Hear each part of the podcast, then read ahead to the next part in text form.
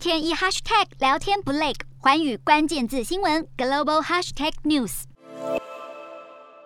俄罗斯胜利日在即，将庆祝二战胜利七十七周年。过去除了传统的万人动员红场大阅兵，各式坦克、飞弹轮番上阵，甚至空中还有战机飞行编队等重磅戏码，大秀军事肌肉。一九四五年，苏联正式接受纳粹德国降书，因此定五月九号这一天是胜利日。耐人寻味的是，却是到了一九九一年苏联解体后，才年年庆祝。胜利日被俄罗斯人视为最重要的节日，毕竟在二战时丧生的俄罗斯军民多达两千七百万人，伤亡最惨重。但普丁掌权之后，庆祝规模年年一加盛大，不忘在教科书和历史书上将俄罗斯包装成二战时解放欧洲的国家，更不放过这个展现俄军复兴、凝聚民族自豪的最佳机会。不止普丁胜利日致辞演说总是格外意有所指。二零一四年俄罗斯并吞克里米亚后，胜利日也在当地盛大登场。当天，普丁亲自现身克里米亚半岛历史地位重要的港口城市塞凡堡，宣誓主权，意味十足。胜利日同时也是普丁展现外交手腕的舞台，